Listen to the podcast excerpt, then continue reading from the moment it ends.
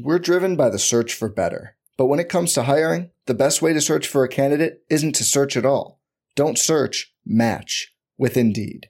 Indeed is your matching and hiring platform with over 350 million global monthly visitors, according to Indeed data, and a matching engine that helps you find quality candidates fast. Leveraging over 140 million qualifications and preferences every day, Indeed's matching engine is constantly learning from your preferences. Join more than 3.5 million businesses worldwide that use Indeed to hire great talent fast. And listeners of this show will get a $75 sponsored job credit to get your jobs more visibility at Indeed.com/Blue Wire. Just go to Indeed.com/Blue Wire right now and support our show by saying you heard about Indeed on this podcast. Indeed.com/Blue Wire. Terms and conditions apply. Need to hire? You need Indeed.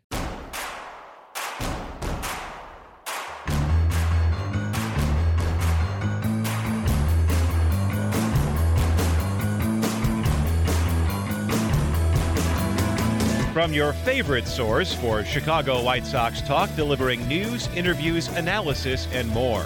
This is the Sox Machine Podcast with your hosts, Jim Margalus and Josh Nelson. Thanks, Rob, and welcome to a new episode of the Sox Machine Podcast. I'm your host, Josh Nelson, and it's Memorial Day, Monday, May 30th, 2022, as we bring you a new episode. Good news, the White Sox won on Sunday, beating the Cubs in extra innings 5-4.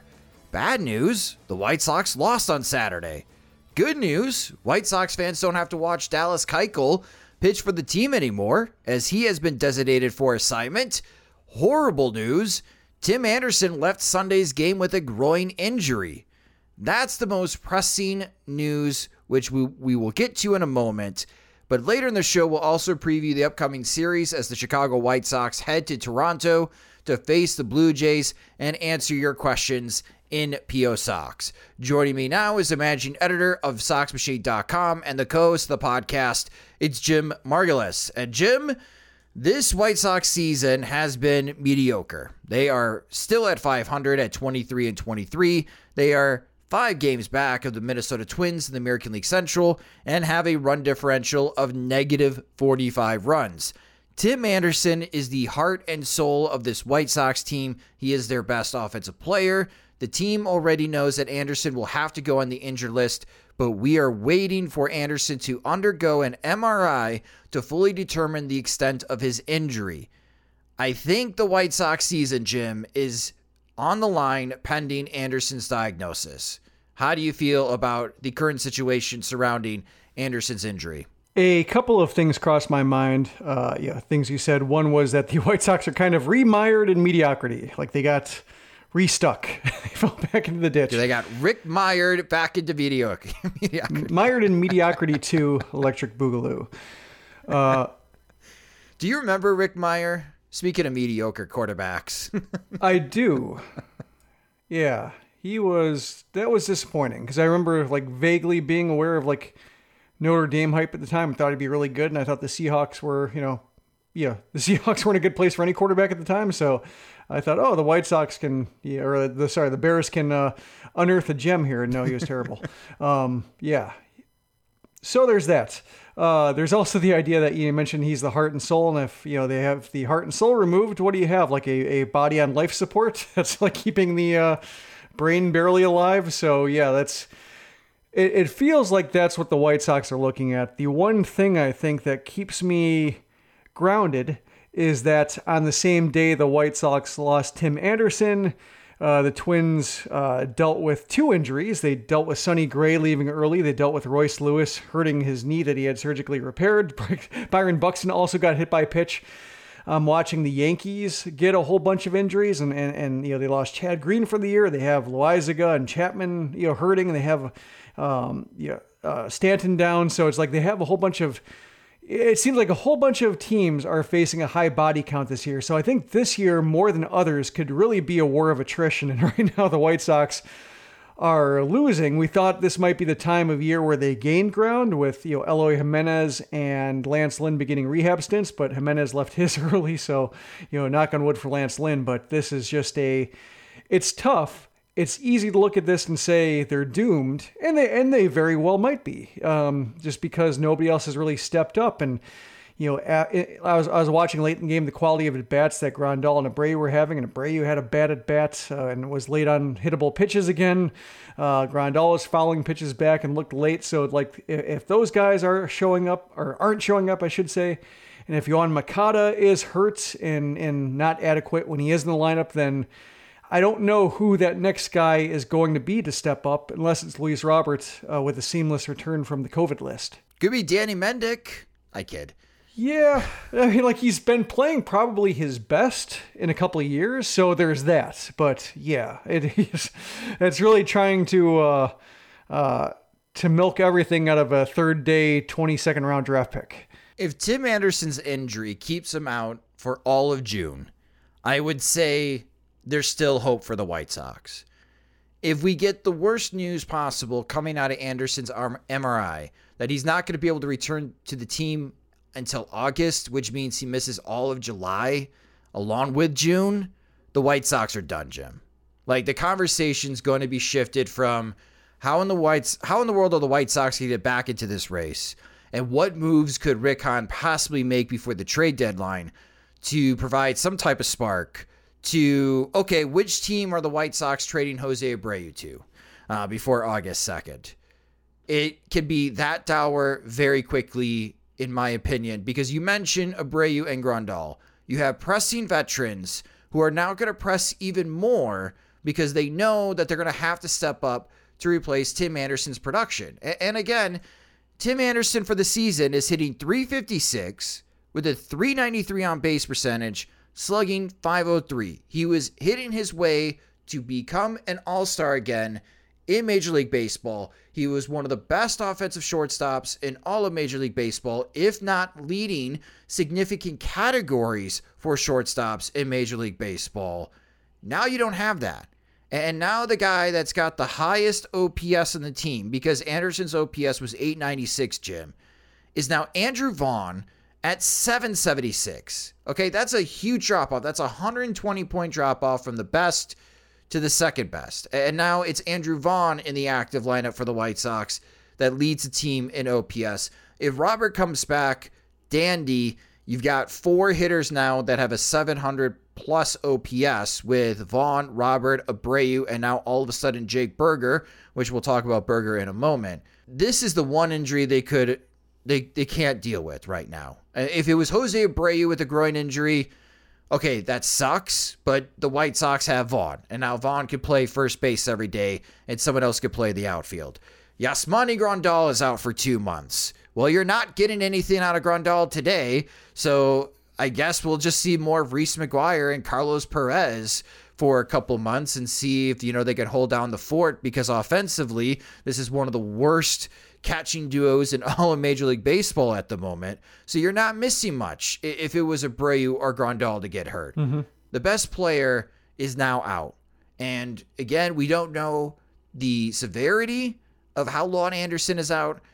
If he's out just a month, I think there's hope, Jim. If he has to go on the 60-day IL, I think this season's toast. Yeah, I was looking at the list of, like, you know, potential rentals for the middle infield, and it's pretty weak. Like, I don't think anybody's coming cheap that's actually going to provide an impact. Do you call the Cubs for Andrelton Simmons? I mean, like, they have him playing second base right now. Simmons, I'm looking at his numbers right now, and that's a .491 OPS sub-5. So, I mean, I think it's just more of the same. I'm talking about, like, you know, looking for guys who can actually be an improvement upon Danny Mendick and Leury García, and maybe a little bit of Yolbert Sanchez, even like Leonard Sosa. Like, I'm not really seeing that kind of player. So I think, you know, right now looking at rentals, you know, anybody who would come cheap, they're coming cheap for a reason. Okay, so let's talk about internal solutions, at least for the upcoming week. This is a difficult road trip for the White Sox. They'll be heading to Toronto, which we'll preview that series in a moment. And then for the weekend, they go to Tampa Bay. Again, Anderson's going to be on the end. He's going to be placed on the injured list. So he's missing the Blue Jays series. He's missing the Rays series. He's missing the Dodgers series. And if you get really good news and he's able to return, the earliest would be sometime during the Texas Rangers series at home. So he's missing those three very difficult series for the White Sox. How do you think Tony La Russa is going to handle the shortstop position? Well, right now I think we saw the first line of defense, which is Danny Mendick, especially since it seems like Leury García is banged up. So, he would be the first option, and not a bad option for like a few games. The guy we got questions about in PO Sox is Yolbert Sanchez, who, I like the player. I mentioned that in my various prospect writings and such, that during the second half, if he were to be the everyday shortstop or the most day shortstop, that wouldn't necessarily be a bad thing. It's a case where, he's not that exciting, but also, even though he's cooled off a little bit at Charlotte, he has the skill set, like the bat to ball ability. He doesn't really look to hit for much power, plays a good second base, and is passable for a game or two at a time at shortstop. That, I think you can maybe, there's a chance that he can basically apply his AAA numbers to Chicago because he doesn't try to do too much with his bat. But again, that's like not really impact. We're talking about impact. I mean, like I think James Fox on Twitter floated the idea of having Yolbert Sanchez play shortstop and Jake Burger play second. And, that's kind of what we're looking at in terms of like trying to mine for upside. And that has just as much downside as upside. So it's going to be really tough. Yeah, the Jake Burger movie to second base. Listen, I suggested that idea when I had one too many beers at a White Sox game. Defensively, I don't know about that possibility being a real possibility, Jim. Now, when it comes to having Jake Burger in the lineup, Jake Burger should be in the lineup DHing over Gavin Sheets if Jake Burger is not in the field, whether that's playing third base or first base. Gavin Sheets should not be getting these DH at-bats anymore. I don't care if there's a righty on the mound. Jake Burger is being far more productive offensively than Gavin Sheets, which now Sheets' updated stats are .210 batting average, .277 on base percentage, slugging .345. This is the worst-case scenario for Gavin Sheets to start the 2022 season. This is also the worst-case scenario for the White Sox when it comes to trying to find some left-handed production when you add in Yasmani Grandal's .504 OPS, which has a .225 slugging percentage. Out the window. The left-handed bats are not doing it. You might as well try to go with the hot guy right now. As far as swinging the bat, and that's where Jake Burger should be hitting. If he's not at third base, he should be DHing. I get it. Josh Harrison is not very good, but you need someone to help you out defensively. And I know Josh Harrison can glove it at second base, Jim. So I don't want to dig a hole defensively, hoping that someone that's barely hitting over 700 when it comes to OPS, someone that's got a below 300 on base percentage, but he's showing some pop, so he's got a slugging percentage over 400, and Jake Burger. I'm with you. I don't want the White Sox to compound problems if Burger all of a sudden stops hitting, and now you're playing him out of position, or he's really weak at second base.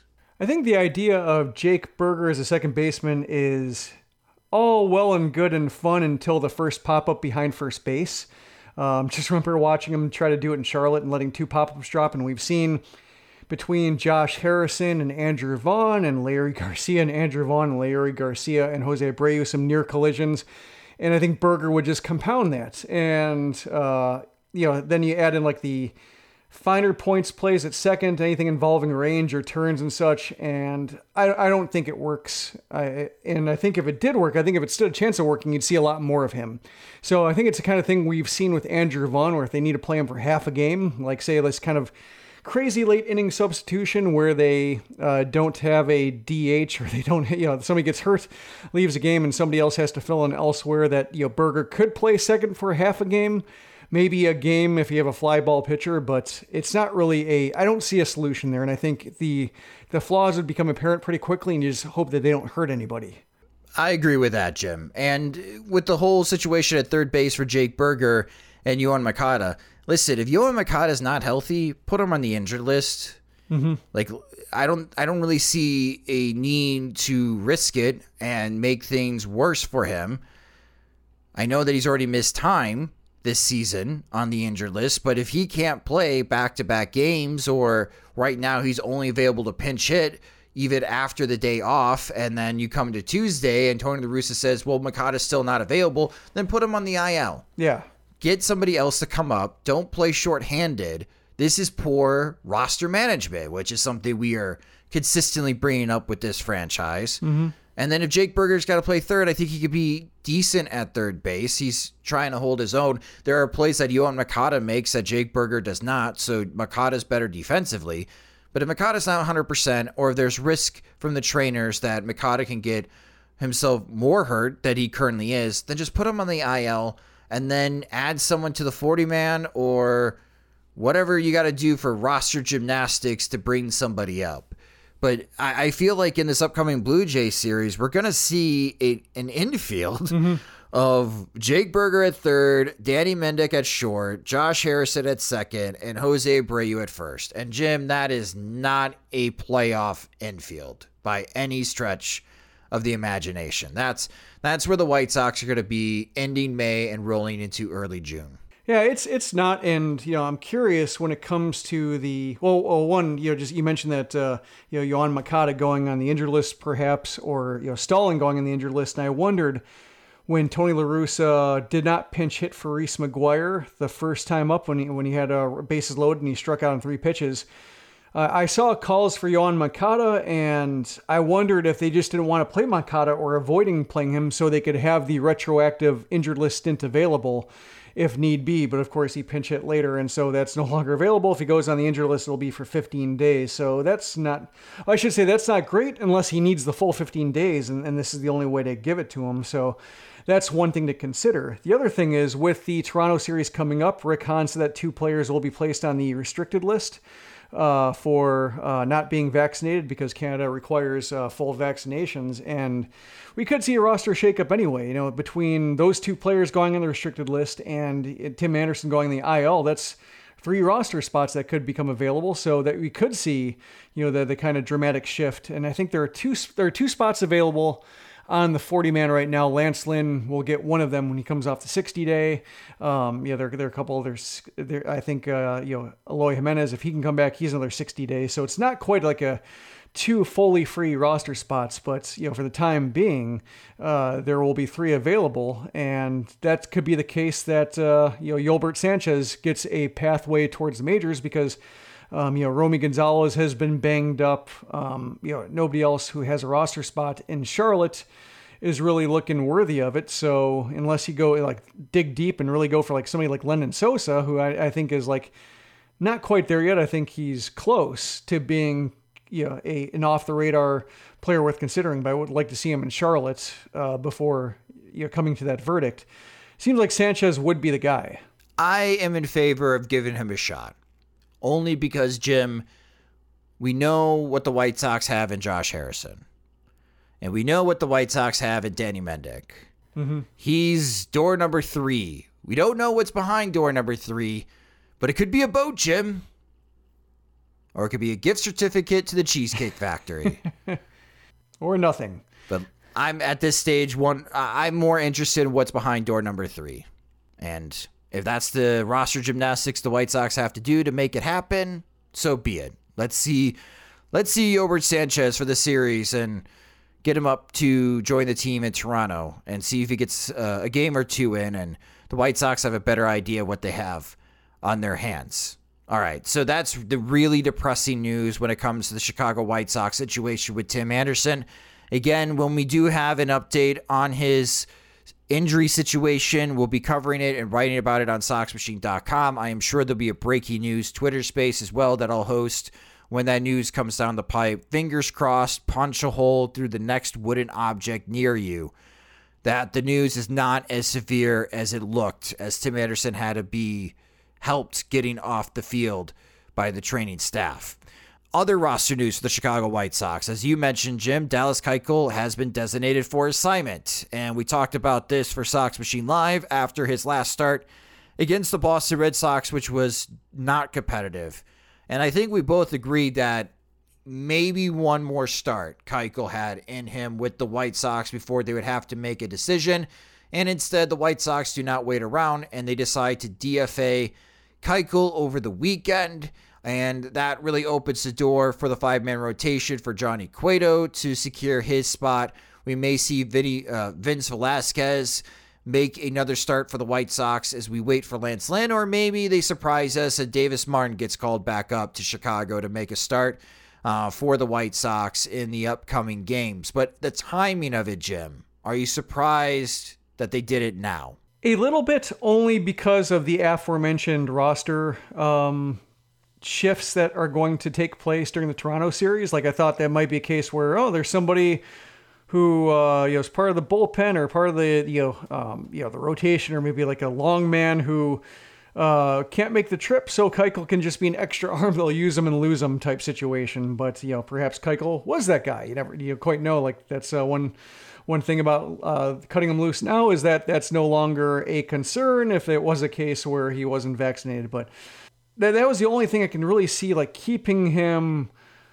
afloat. Otherwise, you had, like you mentioned, you have Cueto, you have Velasquez, you have Davis Martin, you have Lopez, you have Lance Lynn coming back. You are having a firm timetable for his rehab stint. He made his start tonight, and he has two more if things go smoothly. So you have a number of options, and I think if you burn through all those options by Father's Day, which is roughly when Lynn is supposed to come back, then I think the White Sox are in bigger trouble, and Keuchel is not going to be an answer to any of the White Sox problems. So I'm fine with it. I think it's like it's the easiest move they could make to show that the status quo was not acceptable.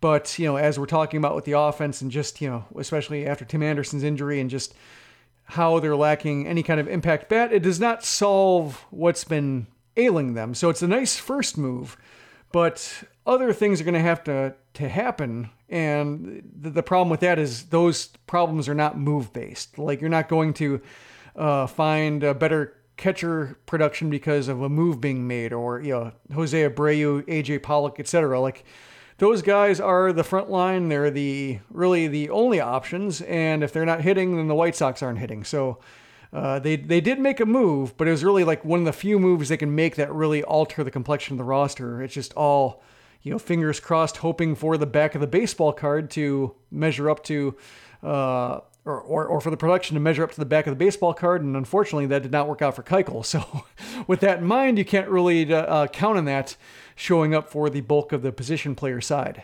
Dallas Keuchel in his White Sox career made 49 starts for the White Sox from the 2020 shortened season through 2022. According to Fangraphs, Dallas Keuchel's cumulative WAR with the Chicago White Sox is 2. They got 2 WAR out of Dallas Keuchel in 49 starts spanning 3 seasons. And again, 2020 was a shortened season, just 60 games, as Dallas Keuchel made 11 starts there, and then he made 30 starts with the 2021 White Sox. So the overall verdict, Jim, on the history of Dallas Keuchel with the Chicago White Sox, he signed a 3-year, $55 million contract with the White Sox shortly after that the White Sox signed Yasmani Grandal in the offseason leading up to the 2020 series. He had an outstanding 2020 season. He was in the running for the American League Cy Young for that particular season, thinking that here is maybe a new version of Mark Burley joining the Chicago White Sox and bringing back fond memories. And then it ends just a couple years later with him being DFA'd. How would you determine the verdict of Dallas Keuchel's tenure with the White Sox? It didn't quite work. I mean, it did the job in terms of propelling the rotation in 2020 to get them to it's hard to say with the pandemic shortening the season to 60 games, but for that context, he did his job. I wonder with the back spasms he suffered and the way he was kind of running out of gas by the postseason and his poor game two start, that he could have done more than what he gave the White Sox over 11 starts. But then again, if you're talking about a normal season, normal spring training, perhaps he's in better shape for it. Perhaps that's a case where, just you can't apply the first 60 games as though it would have been the first 60 games of a full 162 game slate. So I think it served the purpose of helping elevate the rotation to be a postseason caliber rotation at the time for like the 2020 team. But I think when it came to like the idea of like the next John Lester, which is, you know, the pop, you mentioned Mark Burley, which is like the White Sox analogy. For the Chicago baseball analogy, it was John Lester being the veteran acquisition on the pitching side that showed everybody that they were serious about contending. But as I wrote about, like John Lester was signed for 6 years and Keuchel was signed for 3. And it worked out that, you know, with Lester, he was productive for 4.5 years before the decline set in.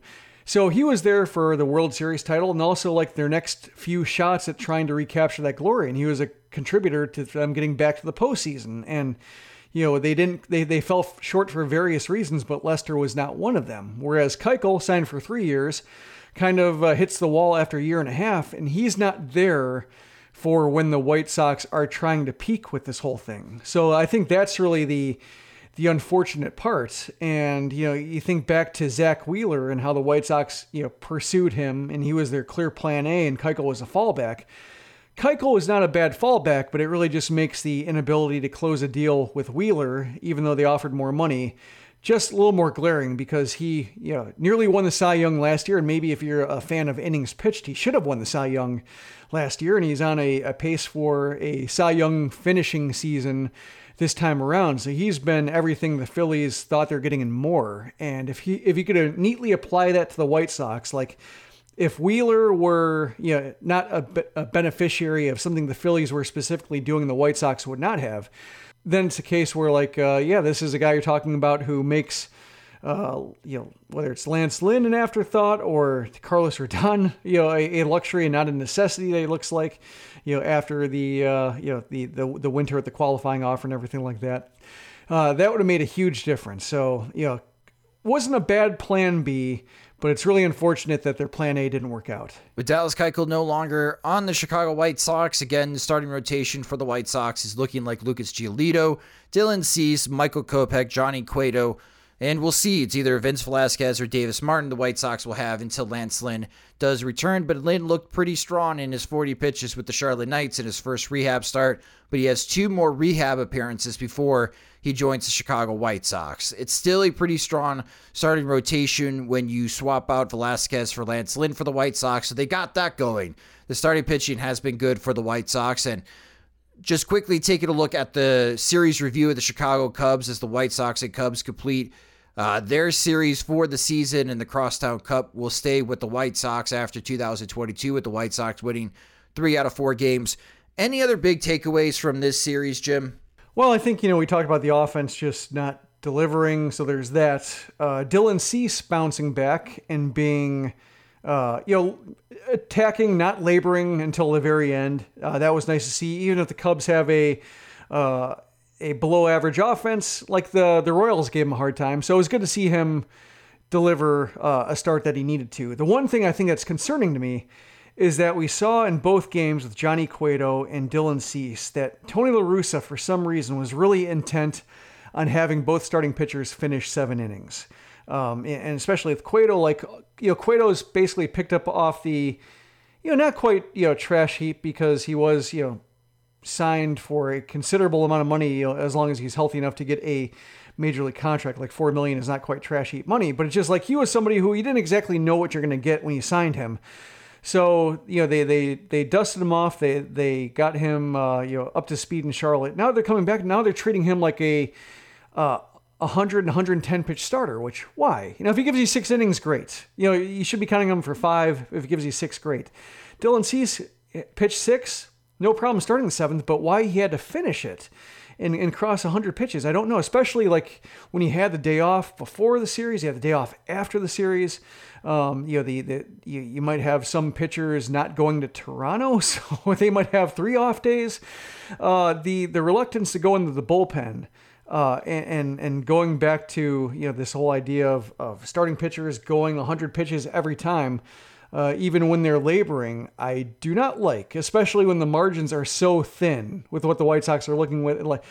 Like, it's one thing if they have a 4-run lead and Cease runs into a bit of trouble, but this is the kind of thing where, as annoying as it might be to talk about managerial decisions when the offense is such a trouble spot and, you know, Tony La Russa really can't do anything about all the hitters not hitting. You know, people might be annoyed by saying, like, you guys are talking about Tony La Russa a lot for, you know, just, you know, when he's not the primary problem. Sure. But when the margins are so thin, it makes those pushing and pulling pitcher decisions so much more crucial. And if he's going with Cueto and Cease, like, multiple batters too long, like, I think with Cueto, like, it started looking like he was there for 4 or 5 batters too long. I don't see that ending well. Well, you just got to trust his observational analytics, Jim. Yeah. Yeah, no, it's... When the whole season started and when he had, like, the just... I was pleasantly surprised by how cautious he was just because of the ramp up and everything like that. He did take that seriously, but now it seemed like the guardrails are off, and it's just a lot of pitchers are going to be going off the edge, right? With the amount of pitches and amount of extra batters they're facing. When there was this huge investment in the bullpen, and I know he's cautious about being the bullpen being overworked, but if the starting pitching is overworked, the bullpen is going to be run ragged. So it's a balance to strike. And I think these two starts really did not show much interest in that balance, especially with the off days surrounding it. Well, the Chicago White Sox will be heading from home. They have a day off today on Memorial Day, and they make their way up to Toronto for 3 games against the Blue Jays. After that, they make their way to Florida, to St. Petersburg, to face the Tampa Bay Rays. And after that series, they come back home and they face the Los Angeles Dodgers. So these are 3 straight series the White Sox will have to end the 38-game gauntlet we've been talking about for quite some time against 3 teams that are looking very strong as of late to be not just postseason contenders, but also pennant contenders in each of their respective leagues. We're going to take a quick break, but coming up next is our series preview as the White Sox face the Blue Jays.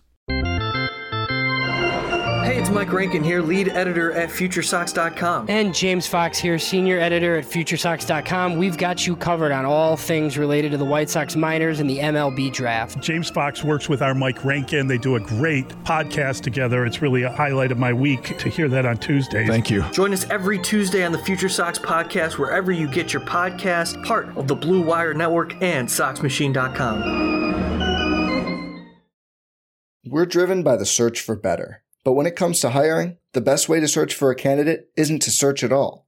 Don't search, match with Indeed. Indeed is your matching and hiring platform with over 350 million global monthly visitors, according to Indeed data, and a matching engine that helps you find quality candidates fast. Leveraging over 140 million qualifications and preferences every day, Indeed's matching engine is constantly learning from your preferences. Join more than 3.5 million businesses worldwide that use Indeed to hire great talent fast. And listeners of this show will get a $75 sponsored job credit to get your jobs more visibility at Indeed.com/BlueWire. Just go to Indeed.com/BlueWire right now and support our show by saying you heard about Indeed on this podcast. Indeed.com/BlueWire. Terms and conditions apply. Need to hire? You need Indeed. Welcome back to the Sox Machine podcast. Again, the Chicago White Sox continue their gauntlet, the most difficult part of their 2022 season. They're going to have to do it now without Tim Anderson as they head to Toronto to face the Blue Jays. The Blue Jays had a similar start as the White Sox, where the offense that was much hyped was not performing well, and the starting pitching was keeping them afloat. Well, the Blue Jays have suddenly caught on fire.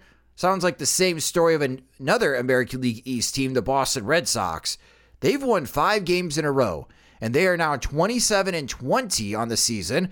They're in 3rd place in the American League East, but they're just a game back of the Tampa Bay Rays, and now they're 5.5 games back of the New York Yankees. So they're starting to cut some games in that deficit behind the Yankees for 1st place. At home this year, they are 14-8. They are a very tough team on their home field. So this is going to be a very tough series for the Chicago White Sox. Your pitching probables for this series. Tuesday is a gem.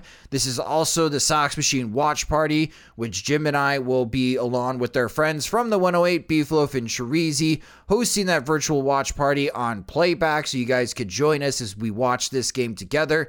It'll be Lucas Giolito against Kevin Gausman. On Wednesday at 6:07 p.m. Central Time, it's Michael Kopech against Hyun-jin Ryu. And Thursday, getaway day for the White Sox. This is a 2:07 p.m. Central Time start. It is Johnny Cueto against Alek Manoah. And Jim, I am circling Tuesday. This is going to be a very exciting matchup. Hopefully, this is a lot better of a game than our last virtual watch party that we had when the White Sox got crushed in. We made our own fun. Josh Harrison pitched. That was the headline. Lucas Giolito, someone that is determined to be one of the best starting pitchers in all of Major League Baseball. I think he would love to earn the honor of becoming a Cy Young at some point in his career, is opposite on the mound of Kevin Gausman, who signed a 5-year, $110 million contract with the Toronto Blue Jays. And boy, that contract is really paying off for the Blue Jays, because right now, in my opinion, Gausman is the front runner in the American League for the Cy Young, and more than likely, he is going to be starting the All-Star game representing the American League with just how well that he's been pitching. I think this has got an opportunity to be a fantastic pitcher's duel. What are your thoughts about this White Sox-Blue Jays series, and even your thoughts about Giolito against Gausman? We've seen Giolito, and I think Cease too, like they've been getting these star matchups, and Giolito's thing has been pretty sturdy in them. So I think there have been a couple in the past as he was kind of climbing up the American League ladder when it comes to pitching prestige that you kind of fall flat or it'd be disappointing, but I think he's held up, if my memory serves, in these kind of big matchups. So I am looking forward to it, and I think it could be, if the pitching holds, could be another brisk game for us when we're talking live. So we might have to make our talking points quick, but the one, I'm looking at these matchups, and and Ryu, he signed at the same time that Keuchel signed, that same winter, and there was kind of a little bit of a back and forth among White Sox fans over, whether the White Sox should sign Keuchel or Ryu or Madison Bumgarner, and I think they've all ended up in similar straits. Like Ryu has struggled to start the season, not as badly as Keuchel, but he's got a 5.48 ERA, hasn't been quite that that stabilizing presence in the rotation they thought. Brios has been struggling too, so they've had a bit of uneven thing. And I think when it comes to the lineup, George Springer is somebody I'm watching just because I like the idea of the White Sox signing him when he was a free agent, and he's been a mixed bag so far, mostly due to health reasons. And he had a health scare recently, but he's been in the lineup. And then Vlad Guerrero, seems like he has a little bit of an Eloy Jimenez thing going on, like in terms of him hitting the ball really hard, but a lot of it's going into the ground, a lot of his best contact is going straight into the ground, so his numbers are down and trying to figure that out. So hopefully, it looked like that the Blue Jays might have been in a similar position as the Red Sox, where, I thought the White Sox might be catching them at a good time, but they won 5 in a row. The offense has perked up, and even without Guerrero hitting. So it's I'm hoping they can at least, not poke that sleeping bear in particular, because if he starts unlocking his talent at the time where a lot of other guys in the lineup are hitting, it could be a long series. I know you are a very strong advocate for the White Sox to go after George Springer. Mm-hmm. George Springer is hitting .273, .351, .516. He's got an .867 OPS with 9 homers and 26 RBIs. He'd be leading the White Sox with Tim Anderson now on the IL in all of those categories. And I feel like that's another missed opportunity for the White Sox, is not landing George Springer when we knew that they needed a right fielder. Yeah, and he's played in 45 games so far, so he's left a couple games early, I think, that made fans wonder if he's going to go back on the injured list, but he's been stable so far. Yeah, Bo Bichette starting the season slow. A lot of strikeouts for Bo Bichette. 51 strikeouts to just 9 walks on the season. Matt Chapman, I thought that was a good move by the Blue Jays. Really helps you out at third base defensively, but he's hitting just .200 with a .287 on-base percentage and slugging .356. So for the most part for this Blue Jays lineup, even Teoscar Hernandez has not been hitting very well for the Blue Jays, or Lourdes Gurriel as well. And old friend Zach Collins, I don't think is even on the active roster anymore for the Toronto Blue Jays. Yeah. Bichette's been picking it up, but yeah, Chapman's been kind of a mess all year, and Hernandez hasn't been there either. But Bichette has been turning around. Like, his approach is all off in April, but he's got an 856 OPS in May. So you got to be aware of Bo Bichette. But for the White Sox starting pitchers, this is not as strong of a lineup as we thought the Blue Jays lineup could be at the beginning of the season. I don't think they're red hot like the Red Sox were and continue to be offensively through their series against Baltimore, Jim. I think there's an opportunity where Giolito, Kopech, and Cueto could keep the Blue Jays to 3 runs, let's say, over 6 innings for all 3 of those starting pitchers. But how in the world are the White Sox going to generate any offense against Kevin Gausman and Alek Manoah? Like, I'm seeing these names, and Manoah's been pitching great as well for the Blue Jays, and I'd be shocked, Jim, shocked if the White Sox score more than 2 runs in either of those games. I would be shocked if they score more than 3 runs. 3 runs seems to be their number, and especially like if they put the Blue Jays put a big crooked number up early. Are you talking about like 2 runs off the starter? 2 runs off the starter.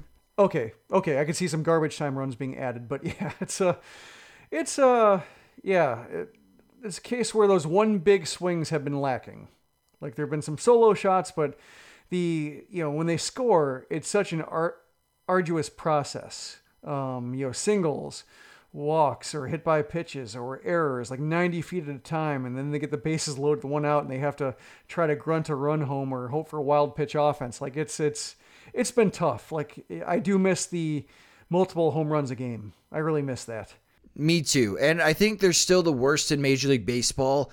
And driving in the runner from third with 1 out or fewer, I think they're like at 40% success rate. Mm.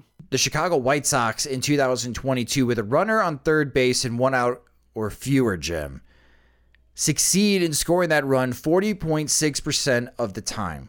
That is the worst in Major League Baseball. League average is 53.1%. The Texas Rangers lead the league at 63.4%. The New York Mets are successful almost about 63% of the time in those situations. Luckily for the White Sox, the Blue Jays are only at 52.2%. But 40% of the time, there's a runner on third with 1 out or fewer, and the White Sox have only converted in those 96 opportunities 39 times. Ooh, yeah. That's really poor situational hitting. Yeah, I was looking at, I was trying to think, like, is Gavin Sheets the main culprit? Yeah, he's not great. What is he at in that situation? Yeah, he's 1-for-5 with 1 RBI, and that RBI was on a bases loaded hit by pitch. Oh, man. Can't have it. You can't have it. Jose Abreu, 0-for-8. Excuse me? Jose Abreu, 0-for-8 with 3 RBIs. Jose Abreu's 0-for-8 with a runner on third base and 1 out or fewer? Yes, 2 double plays, 1 sac fly. Oh. Grandal is 1-for-7 with a couple walks. Roberts, 1-for-6. Oh my AJ gosh. Pollock, 1-for-8. So, yeah. Oh, my gosh. My head is hurting. Oh, that's so bad. That is so bad.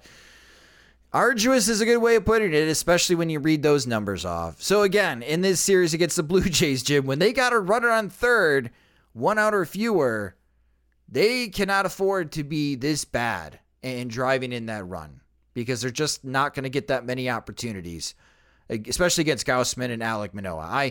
I'm expecting really bad days for a bad offense right now for Tuesday and Thursday. Hyun-jin Ryu, the White Sox have had some success against Ryu in the past, so maybe that's where they have a good night against Ryu. I know Luis Roberts has had a big home run against Ryu. Last year we saw that when the White Sox visited the Blue Jays. But Gausman and Manoah, I'm expecting bad nights for the White Sox.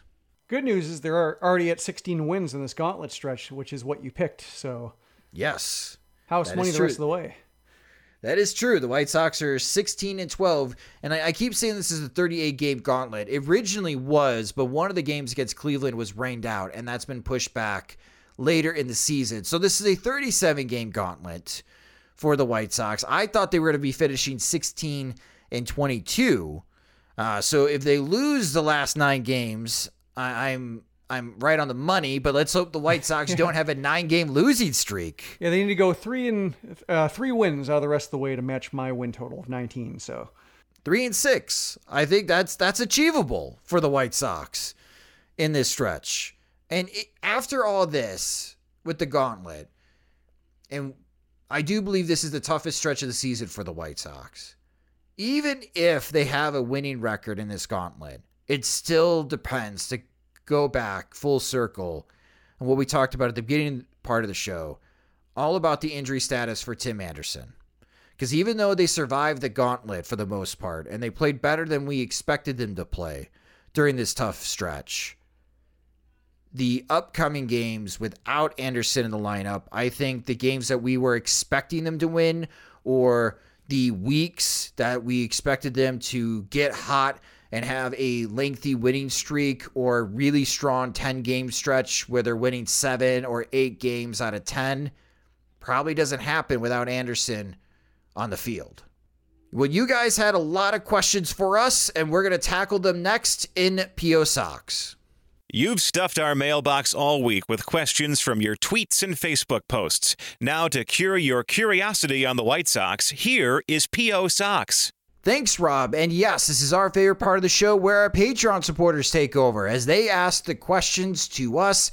It is P.O. Sox. If you would like to submit a question or topic for a future episode of the Sox Machine podcast, you have to be a Patreon supporter, and you could be one at patreon.com/SoxMachine. All right, Jim, the first question that we have from our Patreon supporters comes from Mikey B. And Mikey wrote to us in the top of the 9th inning of a game that the White Sox were losing by 1. Tony La Russa wisely put Liam Hendricks into the game. But in tie games, La Russa often refuses to put Hendricks in for the 9th. Is there any sort of logic at all to the decision-making here? Or is this just a Tony's gonna Tony situation? It seems like more of the latter, although I guess there is logic. It's just not really consistent. It's a lot of it's situational based on recent workloads, off days coming up, who else is available. Sometimes I think the answers, especially early on, the answers were unsatisfying. It was very traditional, rooted in it wasn't a save situation. There have been other situations that have arisen where he's been worked hard, and so I think trying to remember what game it was where I think that was the stretch where Hendricks had worked 4 days in a row, and La Russa said he was saved for a save situation, and people rolled their eyes. But I think that was a case where they wanted a very predictable ramp up for him. They didn't want him just getting warmed up suddenly or repeatedly. Getting up, sitting down, getting up again. I think they wanted to really regulate his workload so they know exactly when to get him up and when to get him in the game. And they didn't want a situation that was in flux and where that might change his warm-up pattern and add more pitches onto his count, because I know they track that too in terms of workload. So I think there have been some situations where he has been slagged and it's been really more of a consideration of his workload, and it makes him sound old and crusty and a traditionalist, but I think by and large, this year, I think at least, he's worked Hendricks quite a bit, and I haven't really seen too many situations where, it's been objectionable. I think that the presence of Kendall Graveman has helped. I think the Graveman's workload and some of his absences and some the multiple days of rest in a row have been more questionable than Hendricks' workload. But then again, so many of these games have been close, and so many of the relievers have been on paces for really high workloads to where it does make prioritizing the big picture a little bit more important than it seems it should be this early in the season. Well, Mikey, thank you so much for your question. Our next question comes from Lou, and Lou wrote to us, have there been veterans the White Sox gave up on too soon rather than too late? Not in a way that's regrettable. I think there have been a couple, maybe going back a decade or more when you're talking about Bartolo Colon or Jim Thome or something like that, decisions made a long time ago. And Colon, he disappeared in the team and resurfaced in the majors 2 years later. So that wasn't really a situation the White Sox were anticipating. But when it comes to the you know, I imagine Dallas Keuchel is the one, you know, the one prompting this conversation and talking about like the DFAs, the ones where the White Sox have to eat money, you know, the Adam Eatons, the Jeff Keppingers, you know, the, you know, that kind of ilk. No, not really. Like there have been way too many cases where the White Sox, you know, Kelvin Herrera is another one where the White Sox dump a guy, gets picked up elsewhere, but never surfaces at the major league level again. And the White Sox get their last games. Like John Jay barely coasted along for a couple of years. He got his 10 years of service time. That's really what he was, you know, going for. Cesar Hernandez is off to a decent start, I guess, with Washington, but not in a way that's really regrettable for the White Sox. Melky Cabrera kind of bounced around and was Melky Cabrera, but not in a way the White Sox regretted. So nobody's really, none of these veterans who were highly paid by the White Sox and disappointed and got dumped really, you know, surfaced elsewhere in a meaningful way that I can see. Well, Lou, thank you so much for your question. Our next question comes from Two Dog, and Two Dog wrote to us, what are the odds of Tony La Russa returning in 2023 based on A, the White Sox get to the World Series, B, the White Sox get to the playoffs and fall short, C, the White Sox miss the playoffs, also any internal candidates to replace him?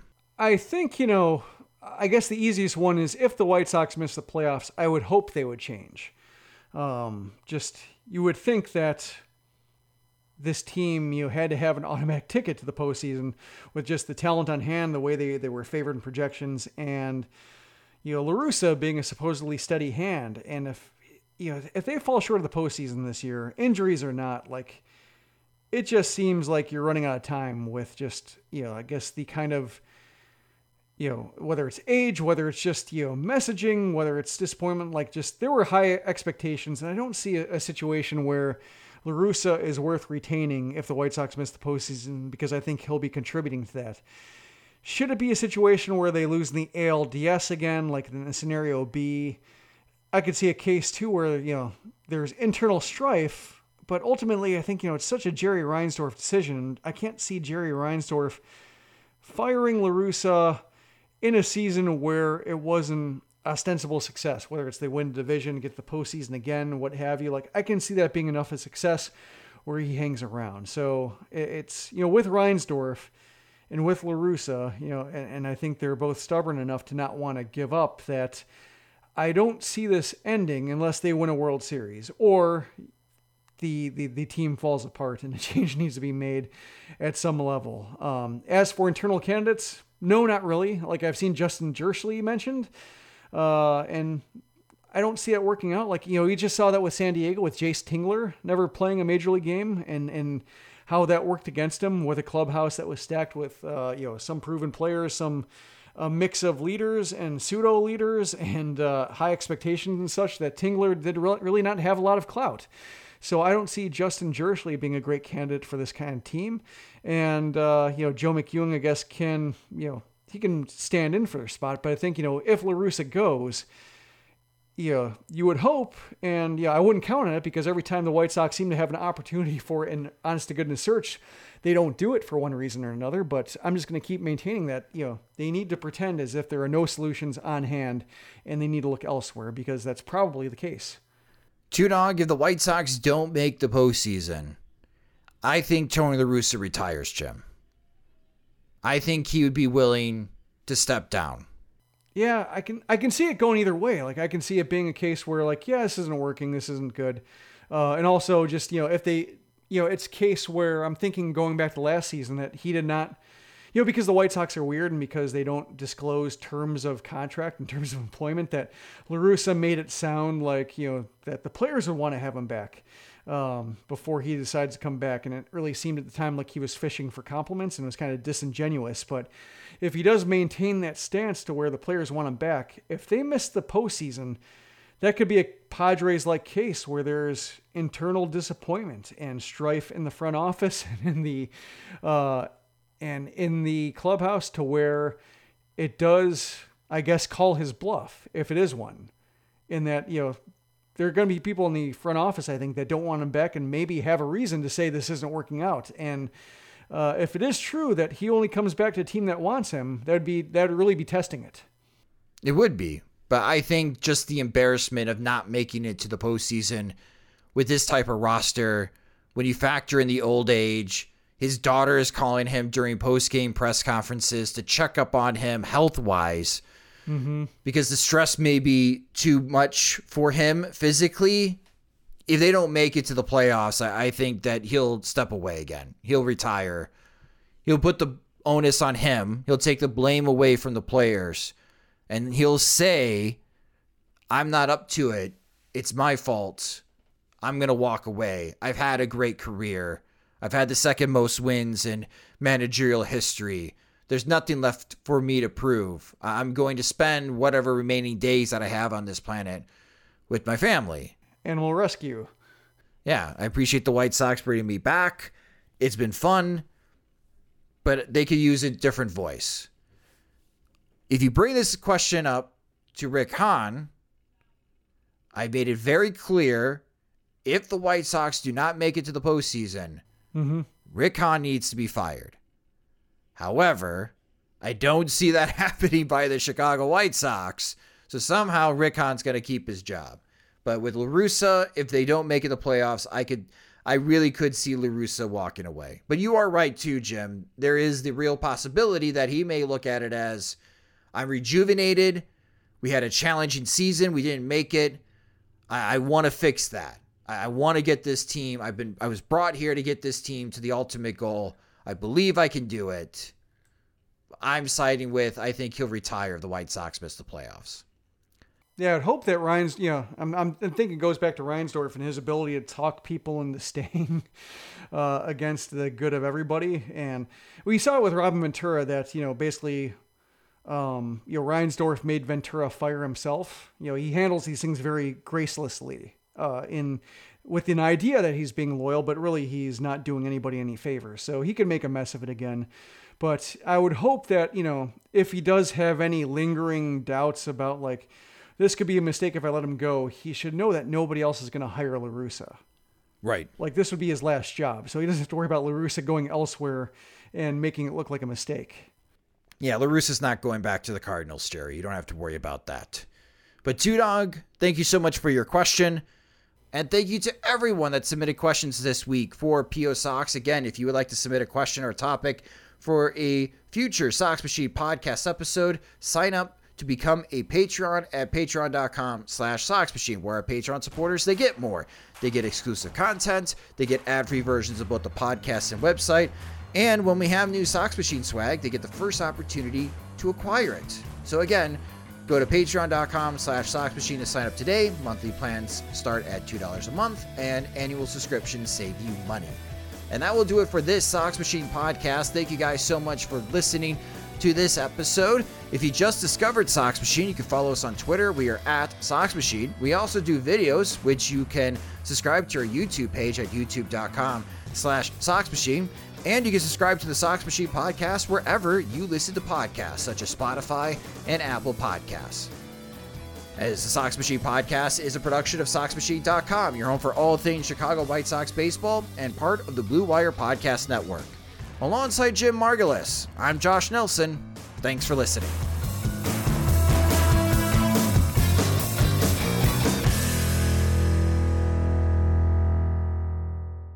I'm Mark Chapman. Welcome to the Planet Premier League podcast.